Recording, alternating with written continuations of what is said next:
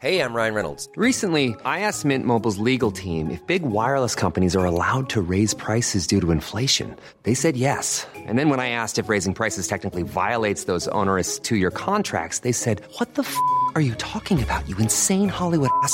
So to recap, we're cutting the price of Mint Unlimited from $30 a month to just $15 a month. Give it a try at mintmobile.com slash switch. $45 up front for three months plus taxes and fees. Promo rate for new customers for limited time. Unlimited more than 40 gigabytes per month. Slows. Full terms at mintmobile.com. El dedo en la llaga. Había una vez un mundo en el que nadie creía. Un país de historias inexplicables. Una nación con personajes asombrosos. Santo Tomás tenía razón. Hay que ver para creer. El México increíble. Las verdades que duelen. La voz de los que callan. El dedo en la llaga. Infórmate, diviértete, enójate y vuelve a empezar.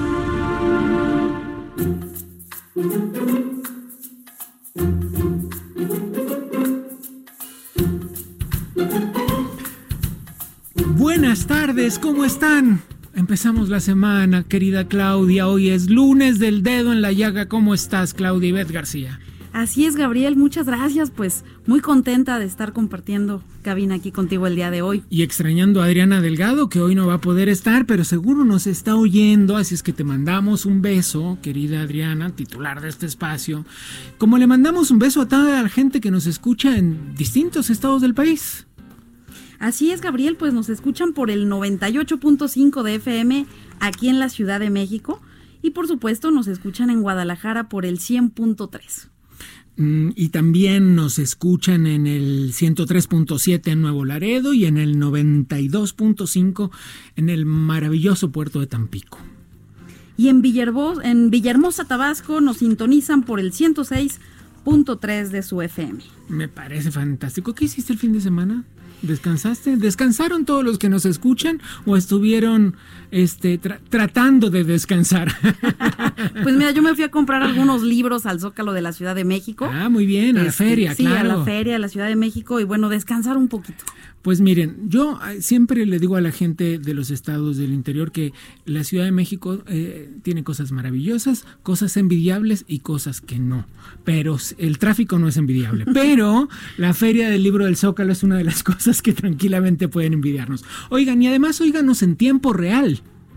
En, todas partes del mundo, donde sea que se encuentren, entran a www.heraldodemexico.com.mx y para cualquier conversación en las redes sociales con nosotros, pues usen el hashtag el dedo en la llaga. Este, por medio de nuestras direcciones de Twitter, la de Adriana Delgado es Adri Delgado Ruiz y la mía es arroba Gabriel Bauduco. ¿Y la tuya? A mí pueden escribirme a través de arroba Claudia Ibet, Así, con doble T, es verdad. con doble fin? T y cine. Ah, me parece muy bien, me parece muy bien. Pero además nos pueden escribir un WhatsApp. ¿Es correcto, doña Claudia? Así es, nos pueden escribir un WhatsApp al 5525 44 33 34. Apúntele bien, 5525 44 33 34. Y tenemos que darle una dirección de Twitter más.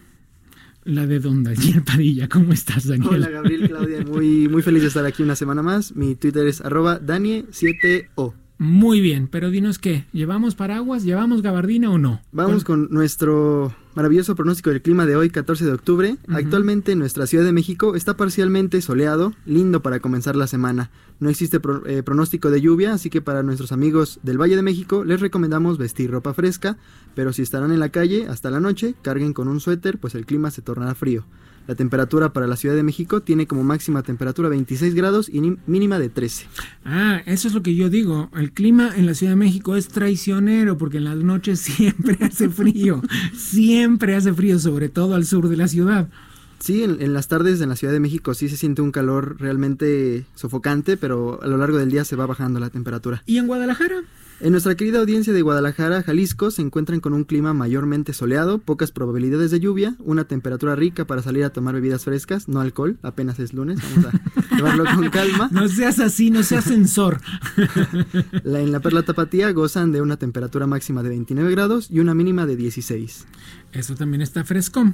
¿Qué pasa en Tabasco? Para nuestros amigos tabasqueños tienen un día soleado con una temperatura máxima de 33 grados y mínima de 23. Ahí sí, como debería ser calorcito como se espera. Así es, para nuestra audiencia de Tabasco se pronostican lluvias dispersas y hasta con tormenta eléctrica a partir de las 8 de la noche, por lo que si estarán en la calle durante la noche anden tapados y con paraguas. Y cuidando de no pisar ningún peje lagarto que se, se atraviese con las lluvias. Que se pueda ahí camuflajear con los charcos. Muy bien, vámonos al norte. En Nuevo Laredo estará parcialmente nublado, aunque son pocas las probabilidades de lluvia. La temperatura máxima es de 33 grados y mínima de 24, por lo que se recomienda vestir frescos y tomar abundante agua. Muy bien, ¿y Tampico? En el bello puerto de Tampico, Tamaulipas, tienen una temperatura máxima de 31 grados y mínima de 24, con un clima parcialmente nublado. Pues eso es lo que yo digo. Se nos está acabando la temporada de lluvias, pero todavía nos van a dar algún que otro sustito. Nayer, muchísimas gracias. Muchas gracias. ¿Y usted? ¿Qué dice doña Claudia? ¿Se va a abrigar o no se va a abrigar? Yo soy súper friolenta, así que aunque haga calor, yo siempre estoy con un suétercito. Yo soy un alma vieja, Gabriel.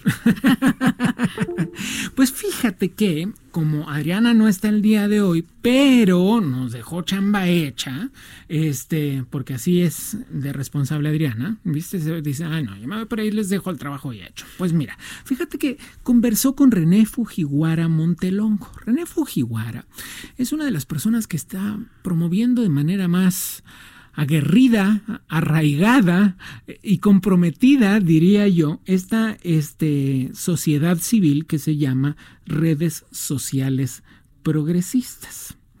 Redes sociales progresistas pretende Claudia convertirse en un partido político. ¿Cómo ves? Así es, Gabriel, pues muy importante recordar y recordarle a, nuestro, a nuestros amigos del auditorio que cada seis años la autoridad electoral emite una convocatoria a nivel nacional para que pues todas las organizaciones que aspiren a convertirse en partido político pues sigan un proceso que dura más o menos año y medio. Y pues sí, en este, en este proceso ya está inscrito redes sociales progresistas. Pues no son pocos los que, los que están inscritos, ya les vamos a ir contando. Vamos a escuchar la primera parte de la conversación de Adriana Delgado con René Fujiwara. Tenemos en la línea a René Fujiwara Montelongo, quien es miembro de las redes sociales progresistas y también, pues, es nieto del Baester Gordillo. Y nos va a hablar de esto, de qué está sucediendo al interior de esta asociación civil que muy pronto, sí, muy pronto, se va a convertir en partido político. René, platícanos de todo este trabajo que ha sido muy intenso eh, y que han recorrido el país para pues hacerlo una realidad, un partido político. Exactamente, Pues la verdad es que sí, este, esta idea la empezamos a trabajar desde hace ya bastante tiempo, eh, aunque en realidad empezamos todo el año que llevamos desde enero, hemos estado trabajando para cumplir los requisitos que nos pide el Instituto Nacional Electoral para podernos conformar como un partido político. Hasta el día de hoy hemos realizado ya 13 asambleas estatales de 20 que nos pide la ley. Nos faltan 7 más que tenemos que hacer en los próximos meses. Eh, y nos pide la ley también 232 mil afiliados, los cuales también ya los hemos logrado. En este momento tenemos este, 250 mil, ya un poco como con 15 mil de, de excedente para poder tener un buen margen y poder estar seguros de lograr el objetivo pues lograr el objetivo, este, pues parece que está a la vuelta de la esquina, literalmente, ¿no? Importante aclarar, Gabriel, que este excedente de 15 mil afiliados que le menciona René Fujiwara Adriana, pues es un colchoncito, por decirlo de alguna manera, de afiliados, pues porque muchas veces las afiliaciones se invalidan si no cumplen con todos los requisitos que solicita la aplicación del IME. ¿no? Muchas veces pasa que están, que están duplicadas y a veces ni siquiera, lo, y lo digo en serio, a veces ni siquiera es mala fe de la asociación que pretende convertirse en partido. Si no, tú dices, ¿te puedo, te puedo afiliar a mi partido y tú dices, ah, sí, pero resulta que hace un año le dijiste que sí a alguien más. Así es. Esas cosas pasan, ¿no? Pero bueno, hablando de esas cosas que pasan, también pasan las peleas internas. Ya sabes que en el amor y en la guerra dicen que todo se vale y entonces pues resulta que redes sociales progresistas que todavía no alcanza a ser un partido político, pero está en vías de convertirse este en uno, pues ya tuvieron sus primeros problemas. Escuchemos. René, pero ayer eh, ha, ha, habido medios conflictos ahí al interior y el nuevo apoderado legal de redes progresistas es José Fernando González Sánchez. Sí, correcto. Eh, pues eh, a ver, cuéntanos de esto si se, si se puede, porque pues, como todos los partidos en su interior hay veces que hay disputas, este, con situaciones propias de la lucha política. Pues sí, la verdad es que mira, desde un inicio nosotros hemos querido hacer este partido. Eh, yo desde un principio realmente lo dije fui muy claro con ello de que yo no tenía la intención de sumarme a ningún proyecto que intentara hacer un partido eh, que fuese uno del montón o que fuese como cualquiera de los muchos partidos que, que han existido en el país.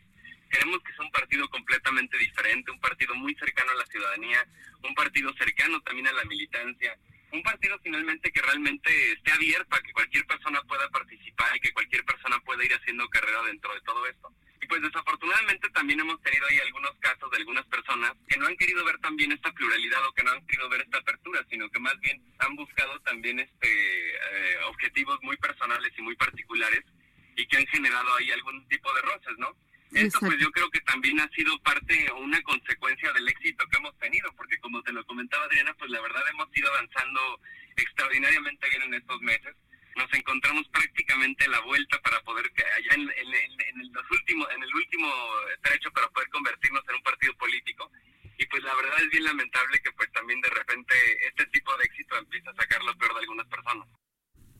Aquí René Fujiguara le, le, comenta a Adriana que quiere ser un partido completamente diferente, cercano a la gente, cercano a la militancia, pero también hay que reflexionar algo importante. ¿eh? En los últimos 28 años, y estamos hablando de casi tres décadas, 22 partidos nacionales han perdido su registro precisamente por no haber alcanzado el porcentaje mínimo de votación de 3%. Entonces, bueno, e, es importante y sigamos escuchando esta, esta entrevista, Pero Gabriel. Antes que eso, hay que decir quién es este José Fernando González Sánchez. Pequeño detalle. José Fernando González Sánchez es yerno de Elba Ester Gordillo. Y ese es un dato que hay que tener sobre la mesa y nunca olvidar. René, pero dime lo que le importa realmente a la ciudadanía. ¿Por qué ir con ustedes? ¿Por qué ir con esta asociación civil de, de redes progresistas? ¿Qué nos ofrecen a la ciudadanía que no nos ofrecieron y nunca cumplieron otros partidos o qué nos ofrecen diferente? Yo, yo más bien lo que siento es que, que realmente estamos respondiendo a un momento histórico que estamos atravesando como país, ¿no? A mí me parece que el año pasado, en las elecciones del año pasado de julio, eh, los electores decidieron prácticamente acabar con el sistema político que conocíamos. Los partidos de ayer, los partidos que hacían sentido quizás hace dos, tres, cuatro años, en este momento pues básicamente eh, han quedado obsoletos, han quedado rebasados sobre esta transformación que juntos estamos iniciando. Y yo creo que en ese sentido hay mucha oportunidad para partidos que quieren este que quieren hacer un papel bueno y que son eh, y que son partidos de nueva creación. De hecho, nosotros tenemos ahí encuestas eh, que dejan ver muy claramente cómo una gran, gran, gran mayoría de mexicanos y de ciudadanos en este momento estarían más dispuestos a darle la oportunidad a algo nuevo que intentar votar por uno de esos partidos del pasado que ya no nos representan o que ya representan un régimen en decadencia.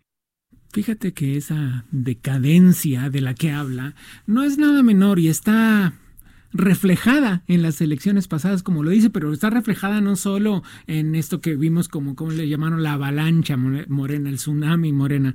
Morena sacó el 63% de los votos, que no es una cuestión menor, 63.42%. Es histórico, pero no solo es histórico porque sea esa cantidad de votación, querida Claudia.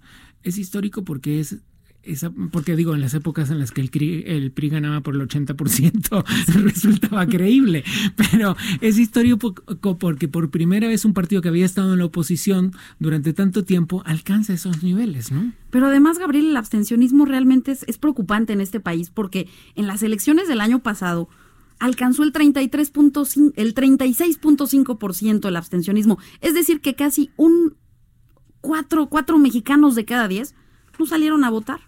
Y, eso se puso peor en las elecciones locales de este año, ¿eh? donde el abstencionismo alcanzó cifras del 67%. Por eso es importante escuchar estas nuevas ideas. Totalmente. Ahora bien, en este momento es importante, Claudia, también entender un poco cómo se redibuja el mapa político, que definitivamente está redibujándose. No puede ser de otra forma después de una votación como esa. Y después también de un montón de cambios de paradigmas en cómo se hace la política en el país hoy. ¿A qué se le da prioridad? ¿A qué no? ¿De qué manera nos comunicamos con con los electores. Si uno ve, por ejemplo, este, al presidente parándose en el medio de una carretera a tomarse un jugo, digamos, entiende que el, tipo de comunicación se volvió muchísimo más horizontal. Y en esa comunicación horizontal que él ah, traza desde su propia investidura presidencial, yo creo que también cambian las formas en las que se relacionan los partidos. Así es que, ¿quién con quién? Importa más que nunca en este momento, ¿no crees? Así es, por supuesto. Escuchemos la otra parte de la entrevista de Adriana Delgado con René Fujiwara. René, ¿cerca de Andrés Manuel o lejos de Morena? Vamos a estar cerca de Andrés Manuel. O sea, yo, yo la verdad, yo te afirmo que la, yo, parte de la razón por la que empecé a participar en las redes sociales progresistas fue porque en ese momento, en el 2018, me inspiró mucho el candidato que teníamos, eh, Andrés Manuel López Obrador, para ser presidente de México. Y la verdad es una persona extraordinaria. Yo siento que todo el trabajo que ha venido haciendo en este lapso ha ido cumpliendo muchas de las promesas que nos hizo, muchas de las expectativas que generó. Yo tenía muchas ganas también de ver, eh, de ver a un presidente que viese hacia los jóvenes, que intentara construir un México mejor a partir de los jóvenes, y yo creo que eso lo está haciendo Andrés Manuel como ningún presidente jamás lo había hecho. Entonces nosotros queremos también evidentemente formar de esa gran transformación y de este gran, de este gran esfuerzo que está haciendo nuestro presidente eh, para llevar a cabo esta transformación nacional. Sin embargo, en el caso de Morena, pues sí, yo también tengo ahí algunas dudas, algunas reservas. Creo que Morena es un, partido, un movimiento muy amplio en el que se encuentra todo tipo de personas, en el que encuentras a personas eh, muy profesionales, muy trabajadoras, pero que también encuentras a personas que tienen este tintes un poco más este, estrambóticos o que tienen un poco de, de ideas o de visiones un poco más este radicales o, hacia sí, más radicales eh, y que también eh, algunos personajes que, que pues han, que han, que han hecho sentir a, muchas personas de la sociedad civil excluidas de su movimiento, ¿no? En el caso de nosotros, pues nosotros queremos representar a la clase media, queremos que los empresarios, que los jóvenes, que los comerciantes, que toda la clase media se sienta parte de esa transformación que estamos iniciando y que sepan que esta transformación también es una transformación en la que ellos tienen un espacio y en la que ellos pueden tener una voz. Ojo, nos está diciendo que personalmente tiene coincidencias eh, con Andrés Manuel López Obrador, Gabriel. Es muy importante y además también, pues dice que quiere representar a la clase media. Sí, lo que pasa es que la clase media está cada vez más chiquitita en México. Lamentablemente. Y eso es algo en lo que definitivamente tenemos que trabajar. Pero una cosa que dice René Fujiwara en la conversación con Adriana Delgado, que a mí me interesa mucho también, él habla de esta pluralidad de Morena que ha sido un poco la característica de estos tiempos, tratar de entender esa pluralidad y no siempre leerlo como una división. Me explico, cuando uno ve que en el PRI o en el PAN se están este, dando hasta con la cubeta, entiende que se están peleando gente que lucha desde un lugar distinto porque en teoría sus ideales son exactamente los mismos. En cambio, el fenómeno de Andrés Manuel López Obrador, este, su lucha de tanto tiempo, de más de una década, de dos casi, este, su Ah, su gran carisma ha logrado aglutinar a una cantidad de gente muy disímil, con objetivos en común, claramente, pero también muy disímil. Y yo creo que es precisamente eso lo que hace que este, pues, estén discutiendo hoy sobre la marcha en el ejercicio del poder, pues temas que otros ya discutieron hace mucho tiempo, ¿no crees? Y además qué importante porque estaríamos escuchando la ideología que en un momento dado va a cimentar eh, pues a este futuro partido político. Es verdad. Es verdad. Pues vamos sobre eso entonces, sobre posiciones que la gente, los partidos políticos deben tomar y ellos, este, las redes sociales progresistas todavía no lo son, pero pretenden serlo y están bastante cerca, sobre posturas que tienen que tomar de cara a las discusiones que se están teniendo en la sociedad. Vamos primero con el tema de los asuntos fiscales que no son nada menores. René, te quiero preguntar, eh, tu posición como asociación civil Redes Progresistas, ¿qué piensas de la reforma fiscal que se está planteando en la Cámara? Por lo que me decías que le querías llegar a los empresarios, por ejemplo, lo de las factureras.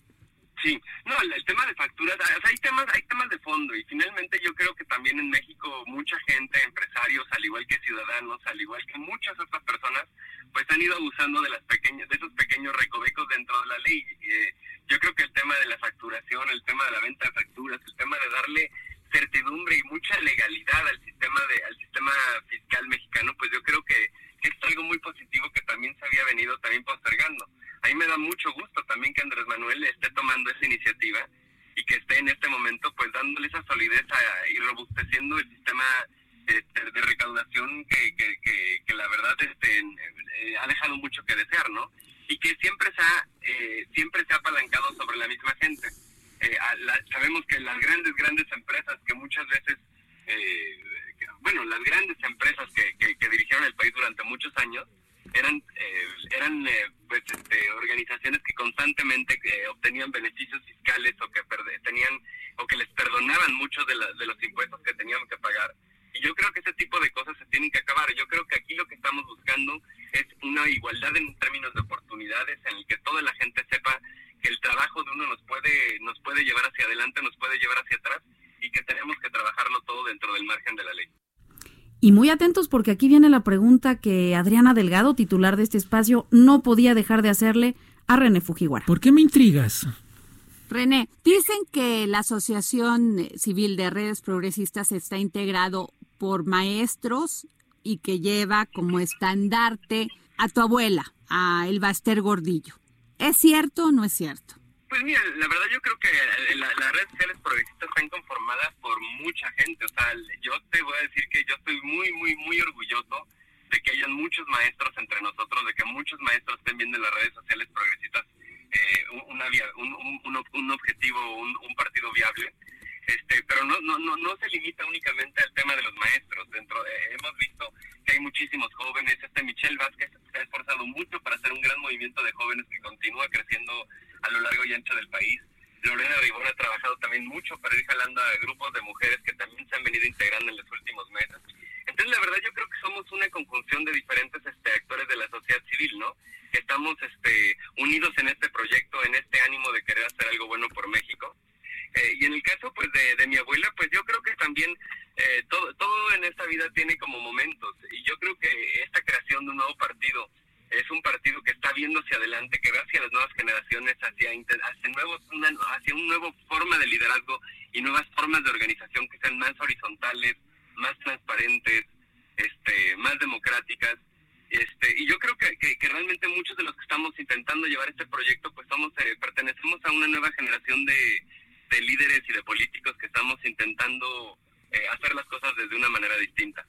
Pues a ver, a ver qué tan distintas. Veamos porque Adriana siguió preguntándole sobre estos temas, como les dije, estos temas de los que habla todos los días la gente en la calle. René, tu posición como miembro de las redes sociales progresistas sobre el tema, son temas que van a estar en discusión ahorita en la Cámara, de la marihuana, por ejemplo. Pues yo, yo en realidad ahí es algo que tendremos que platicar como organización, aunque a mí en lo particular, y lo he platicado con varias personas también ya dentro de las redes sociales progresistas, al igual que con varios de los grupos de jóvenes, este, y la verdad nosotros estamos completamente a favor de una regulación sensata del, del, tema de la marihuana que nos permita también ir, este, ir, ir, caminando hacia la pacificación del país, como lo había planteado también el, el, presidente en su, en su momento. René, ¿el aborto? Pues el aborto, nadie puede estar a favor del aborto, sin embargo, yo creo que las mujeres tienen que decidir qué hacer con su cuerpo. A mí se me hace que, que, que la, la ley y que la autoridad, el derecho y que la autoridad del gobierno y que la autoridad de las leyes, pues realmente acaba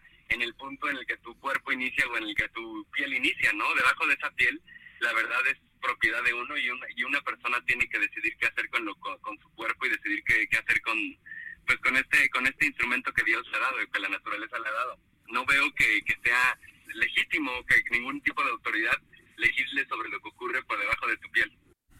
Entonces, apúntale muy bien, querido Radio Escucha, sí a la marihuana, sí a que las mujeres decidan eh, por su cuerpo y vamos a escuchar qué pasa con la equidad. René, y luego, en este tema de cuando ya se convierta partido las, las redes progresistas, ¿vas tú a estar pendiente de toda esta democracia al, al interior del partido y también eh, va, va a haber equidad de género? 100%. Yo creo que la equidad de género y el tema de género es algo que de verdad tenemos que impulsar mucho hacia adelante.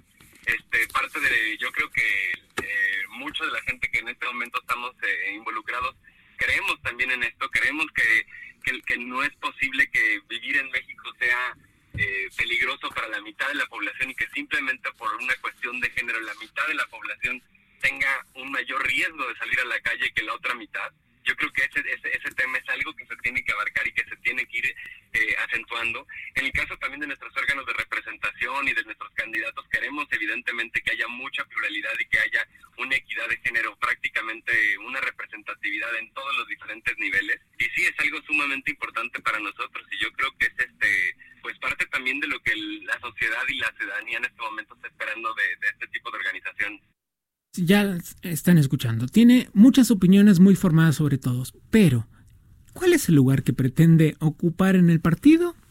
¿Te ves como presidente del partido Redes Progresistas cuando se dé esto?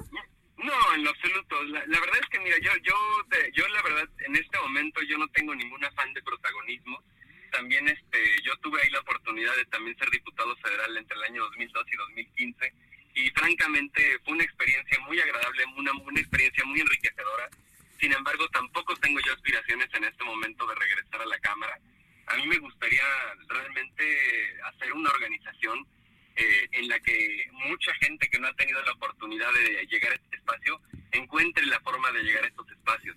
Creo que también eh, mucha de la gente que llega, que, bueno, en mi experiencia, por ejemplo, como diputado, yo sentía que mucha de la gente que estaba en la Cámara de Diputados había llegado ahí gracias a parentescos o gracias a las familias en las que habían nacido o a los grupos a los que se habían, eh, se habían desenvuelto desde muy pequeños. Pero yo creo que es algo que tiene que cambiar. Yo A mí me gustaría que las redes sociales progresistas se transformen en una herramienta para que muchos jóvenes que no han tenido la oportunidad hoy la tengan y para que muchas mujeres que, cuya voz no ha sido escuchada ahora puedan tener una voz también en estas cámaras y en estos espacios en que se toman las decisiones del país. René, en tu Twitter dice, nací y crecí entre leones, jamás me someteré a corderos.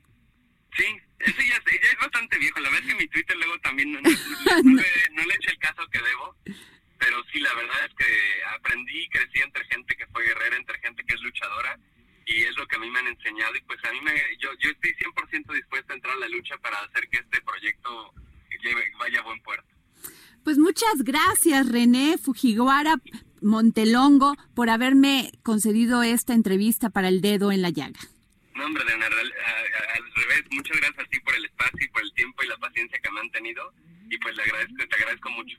Gracias, René. Hasta luego. Pues así es, tuvimos a René Fujiwara Montelongo, quien es miembro de las redes sociales progresistas y decirlo así también es nieto de Elba Ester Gordillo. Y en esto que se llama, pues va a ser el nuevo partido de redes sociales progresistas. Pues muy importantes apuntes nos llevamos el día de hoy con esta entrevista exclusiva que Adriana Delgado le hizo a René Fujiwara. Vámonos a un corte, Gabriel. Y volvamos.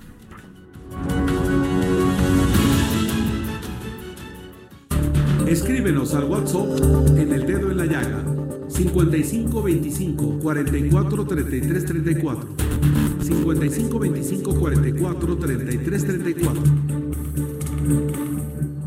Heraldo Radio, la H que sí suena y ahora también se escucha. La cuarta transformación en México ya arrancó y hemos empezado pronto y bien como nunca antes se combate la corrupción y se mejora la educación. También trabajamos en su seguridad y vamos por los empleos que necesitas. El PT trabaja y cumple. Afíliate al Partido del Trabajo y juntos lucharemos por un México más justo. El PT está de tu lado. Escucha mi silencio. Escucha mi mirada. Escucha mi habitación. Escucha mis manos. Escucha mis horarios. Escucha todo lo que no te dicen con palabras. Si ves que algo ha cambiado, siéntate con ellos. Dialoga y demuéstrales que estás ahí para ayudarlos. Construyamos juntos un país de paz y sin adicciones. Juntos por la paz, Estrategia Nacional para la Prevención de las Adicciones. Gobierno de México. El derecho al acceso a la información es un derecho humano protegido por el artículo 6 de nuestra Constitución para acceder a libertades como libertad de pensamiento, libertad de opinión, libertad de prensa y derechos como la participación, indispensables para nuestra democracia. El Estado está obligado a permitir el libre acceso a la información pública, estableciendo mecanismos de difusión.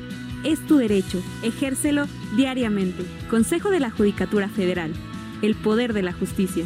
México es un país de mujeres y hombres que debemos tener igualdad de oportunidades. Por eso en la Cámara de Diputados aprobamos reformas constitucionales en materia de paridad de género que garantizan el respeto a la paridad en las candidaturas de los partidos, la participación equitativa entre hombres y mujeres en los poderes de la Unión y la integración del lenguaje incluyente en la Constitución.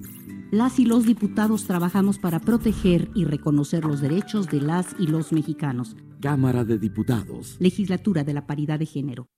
¿Te vas a meter droga? Antes, escucha esto. Si te inyectas heroína puedes contagiarte de VIH. Si te metes cristal una vez, te enganchas sin remedio. Si fumas crack, te puedes quedar ciego y sordo. Y el chemo va a matar tu cerebro, ahora lo sabes. Si necesitas ayuda, busca la línea de la vida de Conadic en Twitter y en Messenger de Facebook todo el día, todos los días. Juntos por la Paz, Estrategia Nacional para la Prevención de las Adicciones. Gobierno de México. Asiste a la Semana Nacional de Educación Financiera. Aprende sobre ahorro, crédito, presupuesto, inversiones, seguros y mucho más. Con divertidas actividades para toda tu familia. Acude del 10 al 13 de octubre a la primera sección del Bosque de Chapultepec, de 9 de la mañana a 6 de la tarde. La entrada es gratuita. Construye tu futuro financiero con la Conducef. Gobierno de México. No veo cestos. Bueno, tiro la botella aquí. El 50% de las inundaciones en temporada de lluvia son causadas por basura. Depositarla donde corresponde ayuda a evitar inundaciones. Tus actos sí marcan diferencia para evitar desastres. Mejor ahorita la tiro en su lugar. Nada me cuesta. Cuando previenes, multiplicas la protección. Tú también conviértete en guardián de la protección civil. Sistema Nacional de Protección Civil. Gobierno de México. Escríbenos al WhatsApp en el dedo en la llaga 5525 44 33 34 5525 44 33 34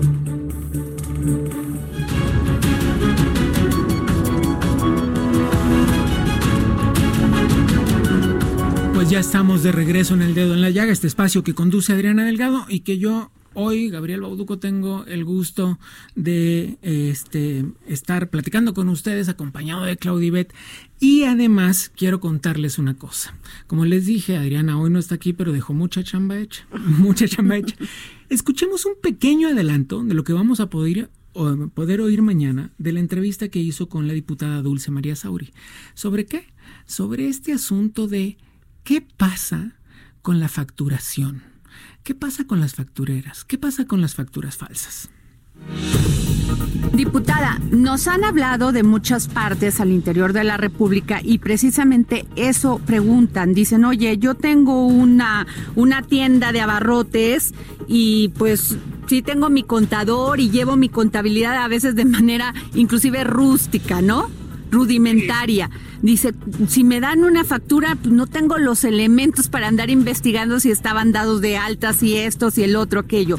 O sea, y esa es la pregunta que se hace en nuestro radio escuchas, tan simple como es. ¿Y me van a meter a la cárcel? Efectivamente, como está la norma acá, puede suceder, como está actualmente eh, en esta minuta.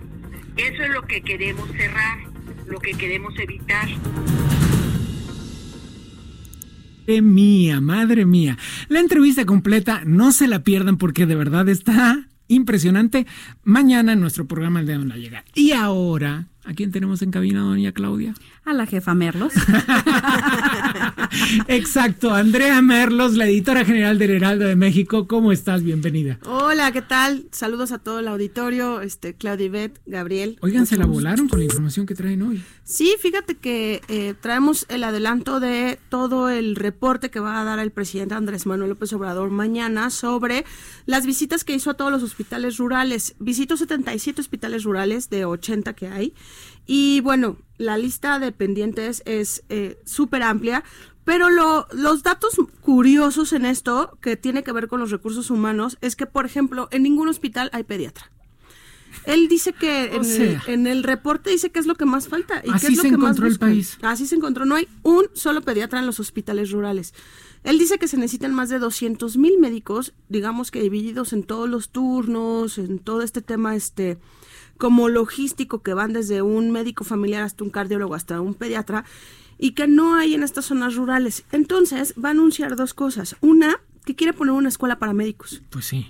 Va Porque a... ¿de dónde sacamos 200 mil médicos? Así es. Quiere hacer una escuela, Porque, una perdón, academia. No es que no, no es que hay médicos desempleados. Los médicos están en su mayoría súper este, buscados, ¿no? Son muy buscados, pero yo creo que en blanco y negro los médicos no quieren trabajar para el gobierno. Ah, ah esa es otra historia. Porque además en las zonas rurales pues hay muchas más complicaciones y el reporte también señala el tema de inseguridad, por ejemplo. Pues nadie quiere ir a, ir a, irse a un hospital que en donde esté Aguililla, por ejemplo, ¿no? Con el drama que hay hoy con, con la inseguridad que uh -huh. hay en Michoacán, pues cualquier zona de Michoacán, de Tamaulipas, de Durango, de Chihuahua, pues y no nos vayamos tan al norte, a veces en la Ciudad de México o en el Estado de México también. Entonces él suma al tema de una academia de, de médicos, suma también aumentar el salario a quienes acepten irse a las zonas rurales. Pues también se vale o no? También se vale, porque aquí se puede juntar un tema no solo de vocación, sino de necesidad, que en el mejor de los términos puede ser bien utilizado para que alguien tenga un buen salario a cambio de su servicio en ciertas zonas que parecen complicadas de llegar, ¿no? Uh -huh. Y qué importante, Andrea, que se ponga en el radar, en el radar precisamente la formación de nuevas generaciones de médicos que se puedan especializar, porque además ha sido algo recurrente en el discurso del presidente López Obrador el atender a los niños. Así es, el, el tema eh, de los pediatras sí nos causó muchísimo ruido porque él incluso en el reporte lo que va a señalar es, es casi es casi dramático que en las primeras etapas de los niños, de los bebés de recién nacidos, ¿no? La gente con menores recursos no tenga manera de otorgarle y garantizarle salud a sus bebés. Y a partir de ahí, pues todo lo que quiera se va desarrollando con carencias, con desnutrición, con, con enfermedades que no se ubican a tiempo, ¿no? En fin, sí creo que es un tema muy importante el de los pediatras. Él también ubica que hay un tema muy grave, incluso de corrupción, con 80 mil plazas que hay alrededor del sistema de salud. ¿Por qué? Porque también está ahí cruzándose un sindicato que sin juzgarlos de buenos o de malos, pues sabemos que ahorita Andrés los trae en, en la mira en torno a... Pues sí, porque él dice, aquí hay que trabajar 24 por 7, ¿no? Y más en el, en el sector salud. Pues sí, son hospitales. Entonces dice que lo primero que va a hacer es empezar a reacomodar. Va a anunciar incluso dos nuevos cargos eh, a nivel nacional para mejorar esto y va a anunciar una inversión de 40 mil millones de pesos, que la verdad es que nosotros lo que hicimos fue dividirlos entre los 80 hospitales rurales y van a tener una inversión en promedio de 500 millones de pesos cada hospital. Y es una gran inyección, porque no solo es personal médico, es instrumento, in, instrumentos médicos, ¿no? O sea, Andrés Manuel decía, o en el reporte dicen, no hay camas, pero no hay sueros, pero no hay, no hay nada. Como ya sabemos que no es nada nuevo, solo que esto afecta más en las zonas más olvidadas. Andrea, ¿cuáles son esos nuevos cargos? Mira, uno de los cargos va a ser el tema de los médicos y el otro va a ser el de la logística y distribución de todo este equipo eh, que va a haber de instrumentos médicos. Ah, de instrumentos, porque ya hay uno de insumos y medicamentos. Así es. ya existe, sí, claro. eh, este nuevo va a atender toda la logística de distribución y va a ser el doctor Alejandro Calderón Alipi. Uh -huh. Es el mismo que hoy está, nada más que cuando mude a, al sistema para el bienestar. Uh -huh. Ok. El otro es el doctor Carlos Sánchez, quien también va a estar a cargo de visitar todos los hospitales y hacer que se cumpla todos estos métodos de infraestructura. Y eh, pues bueno, toda la inyección de dinero eh, el presidente dice que se va a hacer de manera este, directa y pues lleva los últimos cuatro meses en todas las giras recorriendo uno a uno, que son las últimas fotos que hemos visto de fin de semana tras fin de semana al presidente en estos hospitales. Entonces, pues paso a paso, por lo menos va cumpliendo con su método que es que él lo quiere ver para entonces arreglarlo, ¿no? Y este Pues yo creo que está en camino de hacerlo. Así es. ¿Se tiene mapeado qué estados de la República eh, son los que van a ser beneficiados en una primera instancia? Sí, principalmente son los del sur, Claudia. Este, uh -huh. es Chiapas, Oaxaca, Guerrero, ¿no? En donde los hospitales son cascarones. Dice que hay hospitales en donde incluso no hay gente porque no hay instrumentos médicos y no hay doctores, pero hay otros que están desbordados hasta en el piso, ¿no? Y, insisto, no estamos hablando de nada nuevo, solo que estamos hablando de un nivel todavía mucho más abajo de, de, los servicios de seguridad social que conocemos que pueden ser malos o de salud federal que también tienen sus carencias. Estos son rurales. Entonces, pónganse en contexto que no hay camino, que a veces no hay servicios y que la pobreza de verdad impacta muchísimo en esas zonas. Totalmente. Pues querida, querida jefa Merlos, como, como te dijo Claudia, es Andrea Merlos, la editora general del Heraldo de México. Muchas gracias por acompañarnos. Gracias a ustedes. El dedo en la llaga. Pero hay más visitas en la cabina. Así es. Eh, tenemos con nosotros el día de hoy y tenemos una semblanza para presentar precisamente pues a un periodista que además personalmente admiro mucho, Adrián Trejo. Adrián Trejo es licenciado en periodismo por la Escuela Carlos Septién García. Actualmente es postulante al grado de maestro en periodismo por la misma casa de estudios. Es fundador del periódico El Economista, en el que desempeñó su actividad de información y análisis por más de dos décadas. Se especializó en temas de seguridad social y laborales en el Instituto Tecnológico Autónomo de México, el ITAM. Ha sido analista político en medios de radio y televisión a nivel nacional. Actualmente forma parte de la barra de opinión de TV Azteca y es columnista de asuntos políticos en el periódico 24 Horas. Puede seguirlo en Twitter como arroba Adrián Trejo. Pues qué más que bienvenido te podemos decir, querido Adrián, ¿cómo estás? Muy bien, muchas gracias, Gabriel. Muchas gracias por la invitación. Gracias, Claudia Ibet. Gracias por la presentación. No, y gracias a Adriana Delgado, que fue la de la idea de invitarte, pues. A, nuestra amiga, por cierto. Por, por, supuesto. Oye, Adrián, hemos visto cómo eh, hay 74 personas en una lista de gente que, asociaciones que pretenden convertirse en partidos políticos. 74, si no estoy equivocado, ¿es correcto? Así es, es correcto. Bien evidentemente la gran mayoría, yo diría que más del 90% no van a llegar a convertirse en partidos políticos. Pero sí es cierto que hay una lección que todos aprendimos después de las elecciones federales pasadas. No sé qué opinan ustedes, Claudia. Sí, supongo que estamos de acuerdo en eso. Por supuesto. Muchas lecciones. ¿Tú también, Adrián? Sí, eh, eh, a mí me parece que la gente que salió a votar en la pasada elección presidencial votó en contra de las prácticas de los partidos políticos. Y estas prácticas llevadas después a, gobierno, que fue lo que hicieron esta revolución que ahora tiene a México con un gobierno distinto al que habíamos tenido por, por muchas razones. Eh, me parece que incluso los partidos políticos vigentes eh, no han logrado despertar, no han logrado convertirse en una oposición real porque no solo carecen ahora de estrategia, sino que se vieron avasallados por eh, la respuesta de la gente en contra de estas prácticas, añejas prácticas, que eh, provocaron que los partidos se fueran alejando de sus bases sociales y se convirtieran en clubes de amigos y de compadres y, se fueran repartiendo los puestos. Eh, bueno, el que era senador a la siguiente legislatura era diputado y terminaba de diputado y se iba nuevamente como diputado local y después de diputado local volvía a ser el chapulinazo de ida y vuelta. Sí, y, y, todas esas prácticas los alejaron de la base social, de sus bases sociales. ¿Y eso es lo, la gran lección que deben aprender los partidos políticos?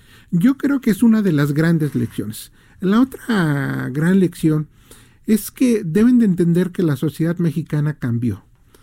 Eh, me parece que los medios de comunicación han influido de una manera positiva para que la mentalidad de los mexicanos también se vaya transformando.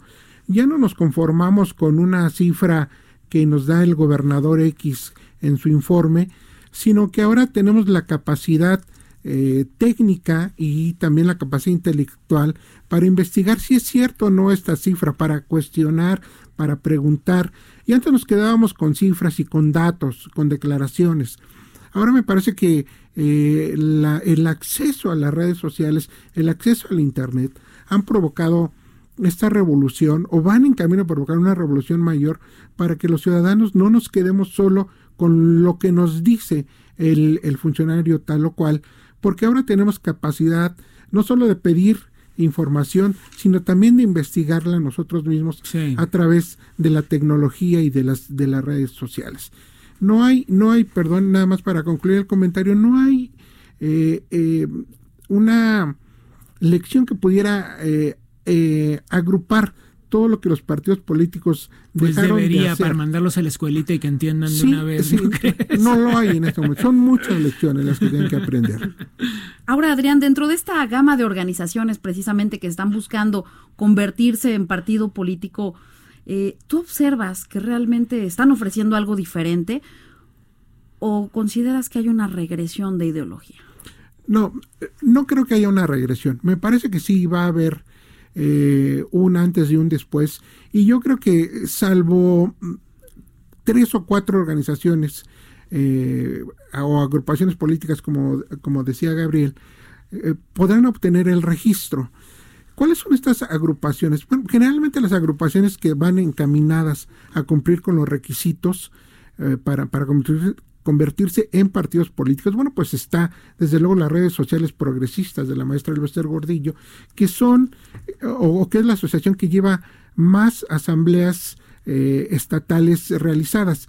La ley exige que para que una asociación se convierta en partido político debe realizar 20 asambleas estatales con 3.000 personas o 200 distritales con 300 personas el más avanzado en, este momento es, la agrupación de eh, redes sociales progresistas y atrás viene la agrupación de Margarita Zavala con, con menos, eh, menos asambleas, pero sin duda podrá, podrá cumplirlas. El, el, plazo para que se realicen estas asambleas vence el último mes de diciembre de este año. Y después ya viene, eh, en enero del siguiente año, viene ya la solicitud ya con todos los requisitos cumplidos para que el INE eh, conceda o no el registro como partido político y si se los concede, los partidos podrán empezar a ejercer como partidos a, primer, a partir del primero de julio del próximo año.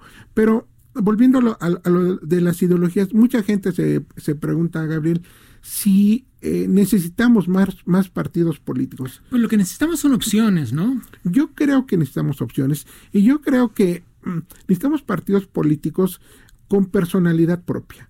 Los partidos políticos que tenemos ahora, eh, cinco están afiliados o asociados con Morena.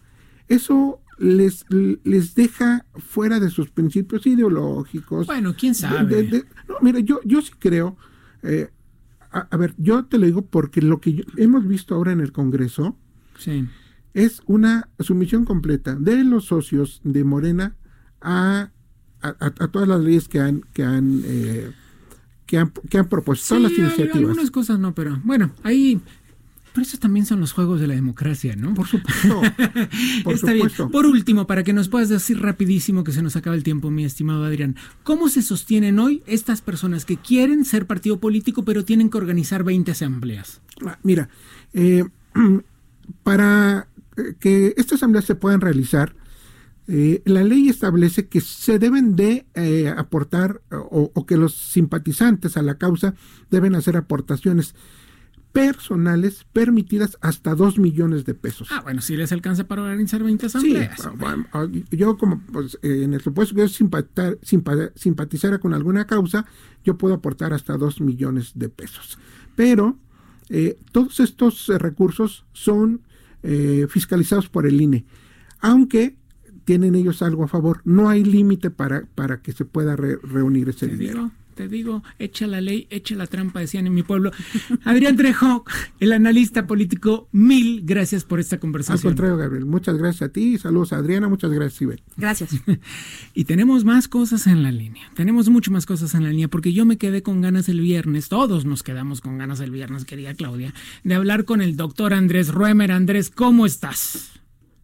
Qué gusto saludarlos a ustedes y a tu querido auditorio. Hoy no está Adriana, pero te dejó un beso. Ah, bueno, yo les mando varios. Me parece muy bien. Andrés, ¿qué estás leyendo que nos cambiará la mente? Ahora estoy leyendo un libro sobre lo que es la cuarta revolución industrial de Schwab, de una serie de gentes.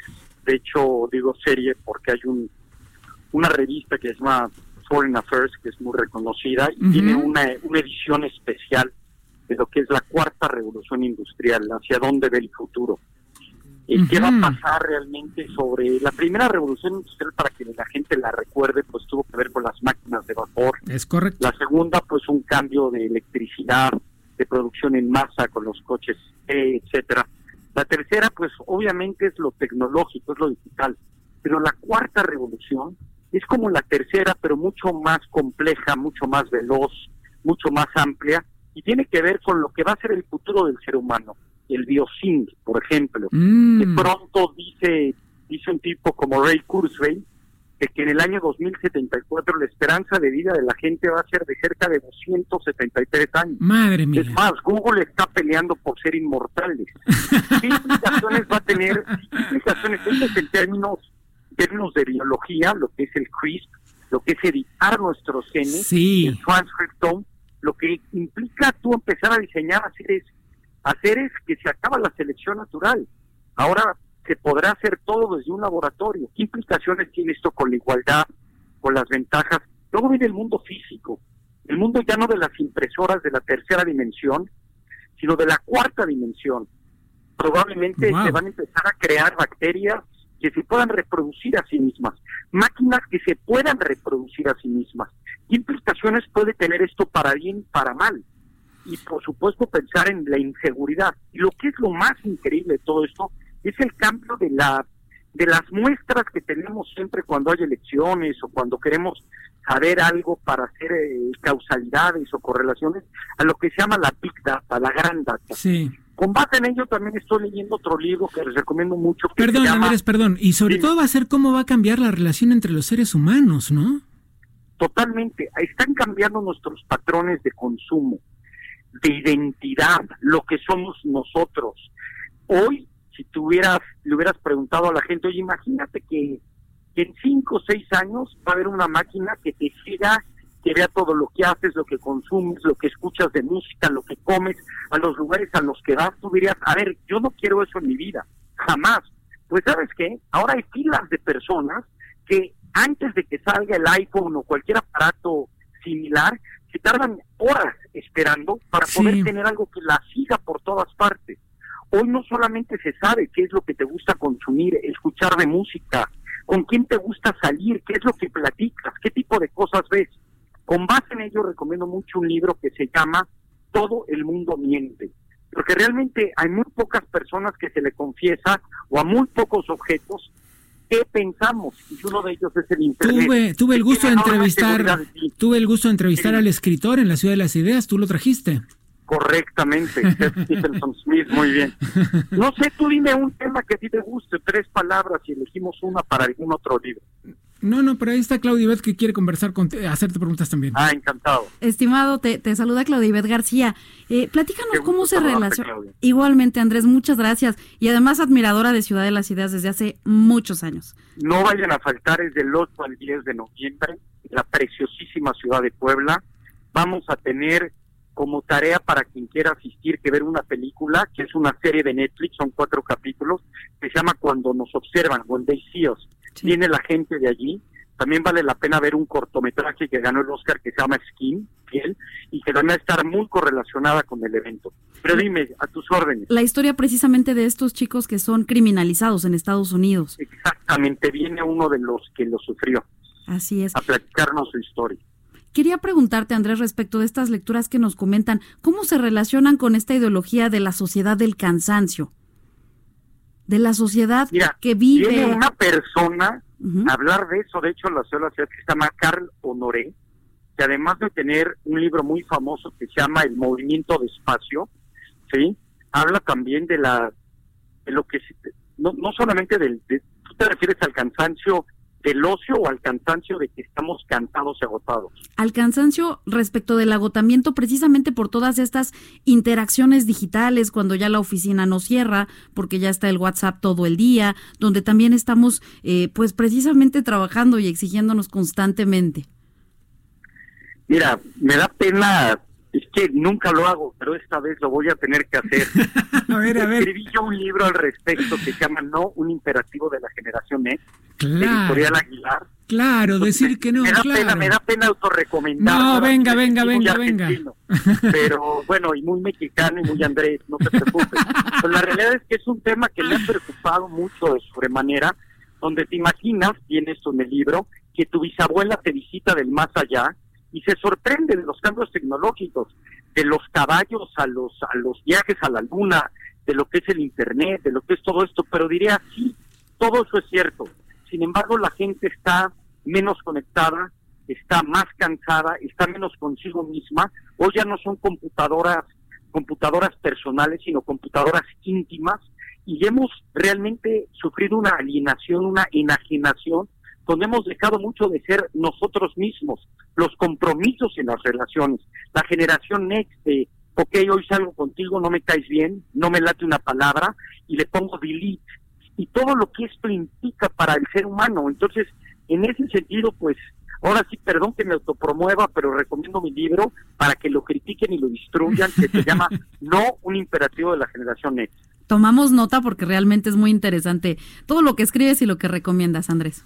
Qué amable. Les recomiendo otro libro. Venga. Pensar como criminal. Ay, hay, hay pensar un gran como autor criminal. que se llama, hay un gran autor que se llama James Q. Wilson. Tiene varios libros de política pública, pero uno que se llama Thinking About Crime, pensar del crimen, donde se mete a la mente del criminal. ¿Cómo piensan los criminales antes de cometer algún tipo de...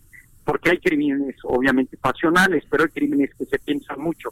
Entonces, meterte a la mente de alguien que va a cometer un crimen para poder realmente no aprenderles a cometer un delito, ¿verdad? Sino para aprender a prevenirlos y actuar en la política pública al respecto. Es de las obras psicológicas más interesantes que ustedes pueden adquirir. James Q. Wilson, pensando sobre el crimen. Pues ese es Andrés Roemer. ¿Dónde andas? ¿Podemos saber? Estoy en Costa Rica en un congreso con el presidente de la OEA y con algunos presidentes de aquí de Latinoamérica para hablar de para hablar del futuro exactamente. Pues te agradecemos que te hayas hecho un espacio en semejante agenda para conversar con nosotros, Andrés Roemer. Un abrazo grande. Enorme para ustedes. Gracias. Y gracias por esta conversación para el dedo en la llaga. Pues prácticamente se nos terminó el programa, Claudia. Rapidísimo. Rapidísimo. ¿Y qué, qué sabor de boca te queda? Muy interesante de principio a fin, sobre todo la entrevista con René Fujiwara nos hace reflexionar mucho. Pues mañana una entrevista con Dulce María Sauri que hizo Adriana Delgado, la titular de este espacio. Adriana, te queremos, te extrañamos, regresa. Ahora nos vamos. Esto fue el dedo en la llaga de este lunes 14 de octubre porque aquí en la puerta, golpeando el cristal, ya está Carlos Mota para empezar el siguiente programa que es México, Potencia Económica.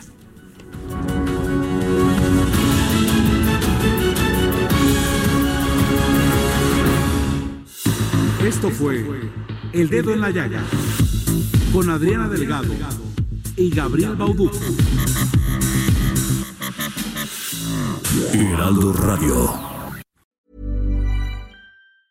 Hi, I'm Daniel, founder of Pretty Litter. Did you know cats tend to hide symptoms of sickness and pain? I learned this the hard way after losing my cat, Gingy. So I created Pretty Litter, a health monitoring litter that helps detect early signs of illness by changing colors, saving you money and potentially your cat's life. Pretty Litter is veterinarian developed, and it's the easiest way to keep tabs on your fur baby's health right at home. Go to prettylitter.com and use code ACAST for 20% off your first order and a free cat toy. Terms and conditions apply. See site for details.